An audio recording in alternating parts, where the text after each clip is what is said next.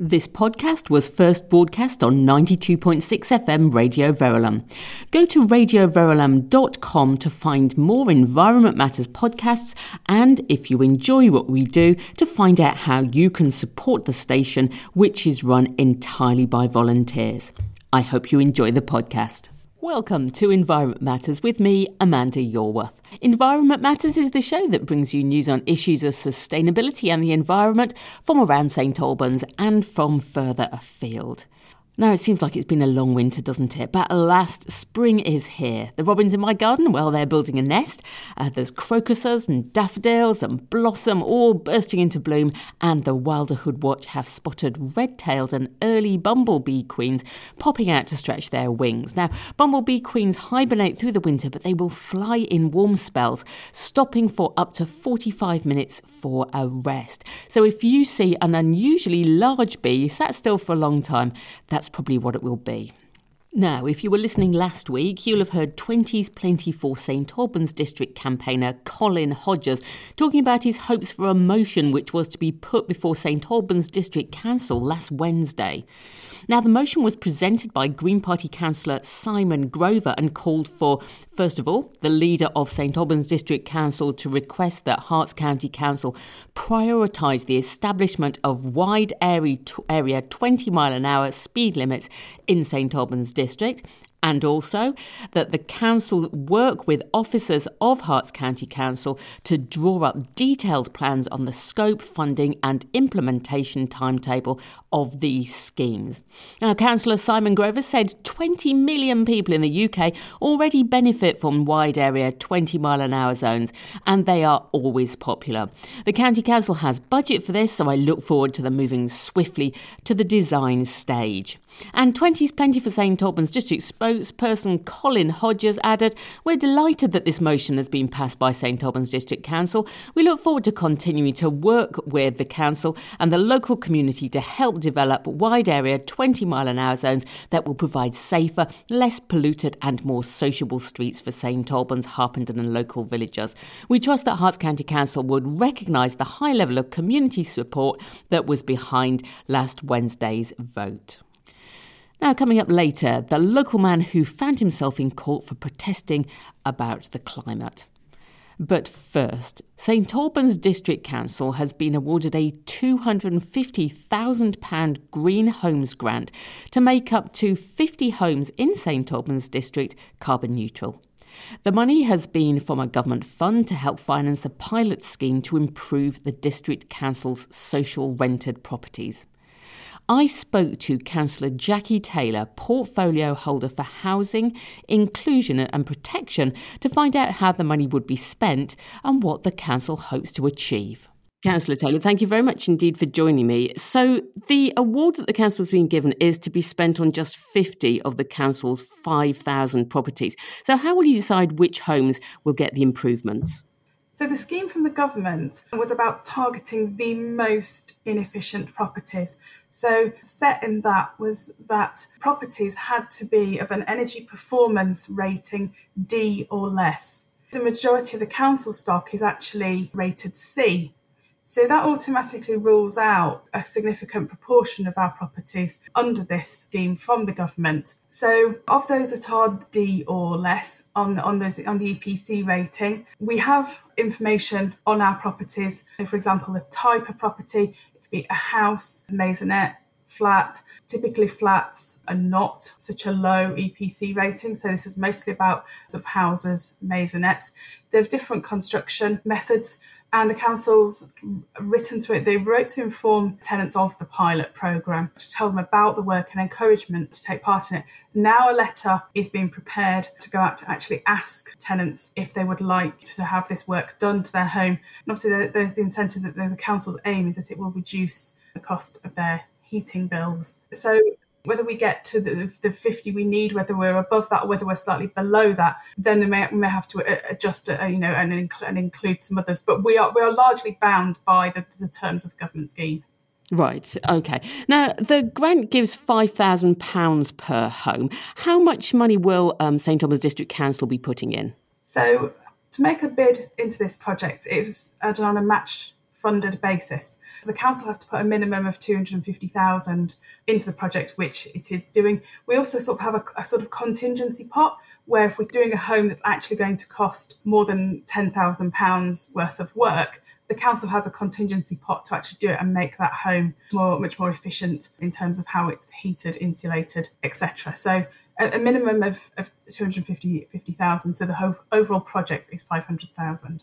Yes, okay. um, because if if you're aiming to make the homes carbon neutral, that's not actually that much per home, is it?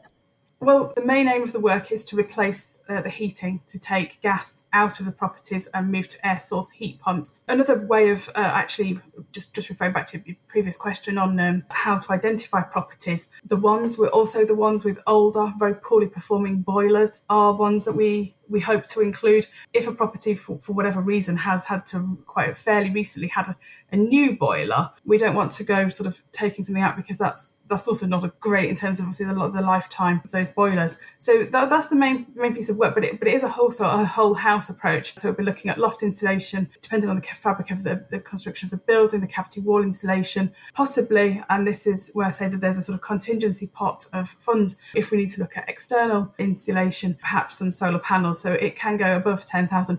But the approach, and this is on this sort of pilot scheme, is that £10,000 if you're doing just your own one house may not be enough exactly as, as you say. But to do this across 50 properties, you do get some, some cost savings there. So you've said there that you'll be looking at, at heat pumps, solar panels, lots of insulation. Will you be using the same approach for each of the properties, or will there be something experimental about this, seeing you know which combination works works best? No, it won't be exactly the same per property. Of the aims of this pilot is because as we have 5,000 properties, they are not all the same. And as we have a, we have a slightly a longer term aim to to do all our properties, we want to learn as much as possible from this pilot. So that also means we don't just select 50 of the same properties. We aim to do a mix of properties. Oh, oh, it still has to be amongst the poor, most poorly performing ones. But if we have a particular style of maisonette build, we want to make sure we include some of those and then all the different types of house construction. So some, as I say, some may be in need and can have cavity wall insulation, some can't. So we we aim to look at different properties, the different types of properties that are in our stock and see what needs doing to each of them because what we really want this to do is to inform the program of what we're going to do to the remaining sort of 4,900 properties that we own a crucial part of any eco home, it's said, is the person or people living there. How are you going to ensure that the tenants living in those 50 homes get the best out of the improvements? Yeah, absolutely. I mean, firstly, writing to people to ask them to be part of this project. So, what we want them to do is to consent and, and to agree and that they actually choose to be part of it. I think that's a key part. If people want to have this work done, they want to be part of this project, you're already you're already part of the way there in them understanding the benefits to the environment. It's also important to us that this is actually not as important it is to the environment, but actually that we're targeting fuel poverty. The aim is that their heating bills will reduce. So there is a big incentive that they will be able to save money. You know, and we do address the fuel poverty we know exists. We will also be ensuring that where it is a different heating system, they're provided with information and support to, to understand how the air source heat pump works in their home and, and what changes they may see whether a, a radiator is a cooler temperature than they, they used to, or, or those sorts of things. So we're making sure all that happens as well. At the end of the day, we, we want them to have cheaper bills, and I'd be hopeful that they would want that too. So you mentioned fuel poverty there. Obviously, fuel poverty isn't something that's restricted to local authority housing. There's plenty of people around St Albans living in, in private housing or privately rented housing who are in fuel poverty. And indeed, we're all going to need to make our homes carbon neutral at some point in the future. So can we all learn from this? Will you be doing anything to ensure that the rest of us can learn from this project as well as the council? Yes, but the, the, I mean, there are challenges for, for certainly individual ho- homeowners. So we obviously have a pilot. It's it's 50 properties. We get the cost savings associated by doing a program the way we will contract a company to deliver the, the various parts what's needed and, and that does become much more expensive on an individual basis the current cost of air source heat pumps is higher than gas boiler is So, as with so many things, the cost of those things do come down, but, but they are needed to come down quite a bit more. So, on a, this is where it starts to become a sort of national issue. So nationally, to invest in green infrastructure companies, so an air source heat pump is an affordable, viable alternative. The other things that, that can help, various grants, so people can make all these changes to their homes, because we do have a lot of housing stock. It is many, many years old. Indeed. Well, it's uh, obviously a complex issue that we're all going to be grappling with over the next few years. And uh, uh, let's hope that this pilot project um, helps start at least some local homes on that journey. Councillor Taylor, thank you very much indeed for explaining that to us. Now, Councillor Taylor also said that once the pilot is completed, which he says will be in September this year, their findings will be made public. And I'm sure that we will uh, get Councillor Taylor back to talk about those findings here on Radio Verulam. Nigel Harvey recently appeared in court as a result of taking part in an Extinction Rebellion protest back in October 2019. I spoke to him to find out what it had been like, and I started by asking him what exactly he'd done to end up in court. Well, it was way back in October 2019. I was sitting peacefully in the street in Trafalgar Square. I was arrested. I spent a night in the in in in a cell in Wood Green Police Station, released, and then about six months later, charged and uh, I decided to plead not guilty, and the charge finally resulted in me, me being uh, tried last week. And Nigel, so why exactly were you sat in the middle of the road um, in London? It was to raise the, the uh, attention to the climate crisis, and the problem is everything else seems to have failed so far. And you know, I'm sure, like many listeners, I've done the best I, I, I, can to try to reduce my own carbon footprint. I've written to my MP. I've um, I've tried to encourage others to uh, to reduce their carbon footprint. Um, and yet, despite everything that we've all collectively done, the emissions keep on rising. And that's because it's not just down to personal decisions. Actually, there are systematic changes that are needed and the government aren't making those changes. And so uh, that's the basis on which Extinction Rebellion operate. That everything else has failed, so we use peaceful, non-violent civil disobedience, such as sitting in the road, as a way of raising the profile of the climate crisis and drawing attention to it, and and trying to pressure government to make the changes that are necessary. Okay. So, um, as a result of your protest, as you say, you ended up in court. This was a virtual sitting, wasn't it? That's right. Yes, COVID. Because of COVID and the the, the difficulties in travelling, I attended uh, by online session. So, uh, you know, I was appearing on a large television screen in one corner of the court, and I could see the three magistrates and the uh, the prosecutor and um, uh, uh, witnesses as well. Okay. Um, and you say you pleaded not guilty. Were you given the opportunity to give the reasons for what you'd done? I, I was, and it was. I, I, I made it very clear that I am really worried about the future and the climate crisis. David Attenborough put it nearly two years ago. He said, "If we have not taken dramatic action within the next decade, we risk." Irreversible damage to the natural world and the collapse of our societies.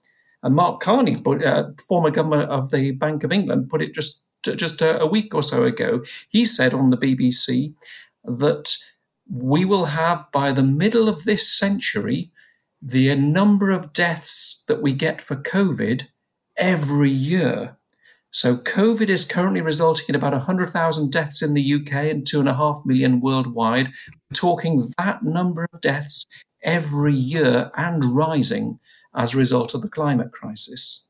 Okay. So you told the magistrates this. What did they say?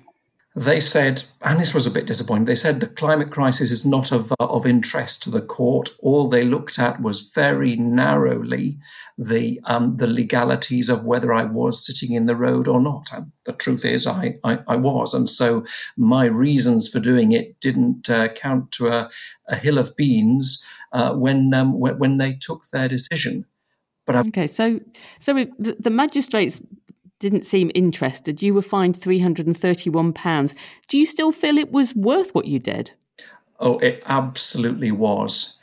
And honestly, I would prefer to be in court defending my actions now than being look at, looking at my grandchildren in the eye in 25 years' time and trying to justify my prior inaction. It, it sounds like you'd be quite happy to do this again. What, what do your family think about what happened? That they were actually um, in the virtual court as well, look, um, looking at what went on. They were, and that it was quite emotionally draining because I had my wife Claire and all three children, Pasco, Perrin, and Carenza, and I was talking very honestly about the fact that I'm worried about their uh, their, their futures, and uh, they were obviously listening into that. But nevertheless, they were they have all said that they are proud of what I did and and thank me for what I've done. And I have no intention of stopping now. Uh, as I said before, nothing else seems to have worked. And so this seems to me the most effective way in which we can really drive our politicians to, uh, to make a difference, to, to start changing in a meaningful way. Nigel Harvey, thank you very much for explaining that to us. If you missed last week's show, then go to radioverulam.com forward slash podcast to hear the Reverend Dr. Kevin Walton, Canon Chancellor at St Albans Cathedral, giving us a fascinating taster into their Lent events entitled Treading Lightly on God's Earth. Now, the events are weekly until the 24th of March, and you can still book on St Albans Cathedral website do stay in touch via Twitter at RV underscore environment or on the Environment Matters Facebook page. Or you can drop me a line on Amanda at radioverulam.com. Always love to hear about comments that you have about the show or ideas or stories that you would like us to cover. Do tune in next week when we'll hear from local boys Seb and Sam and about their super environmental fundraising. Until then, thank you for listening.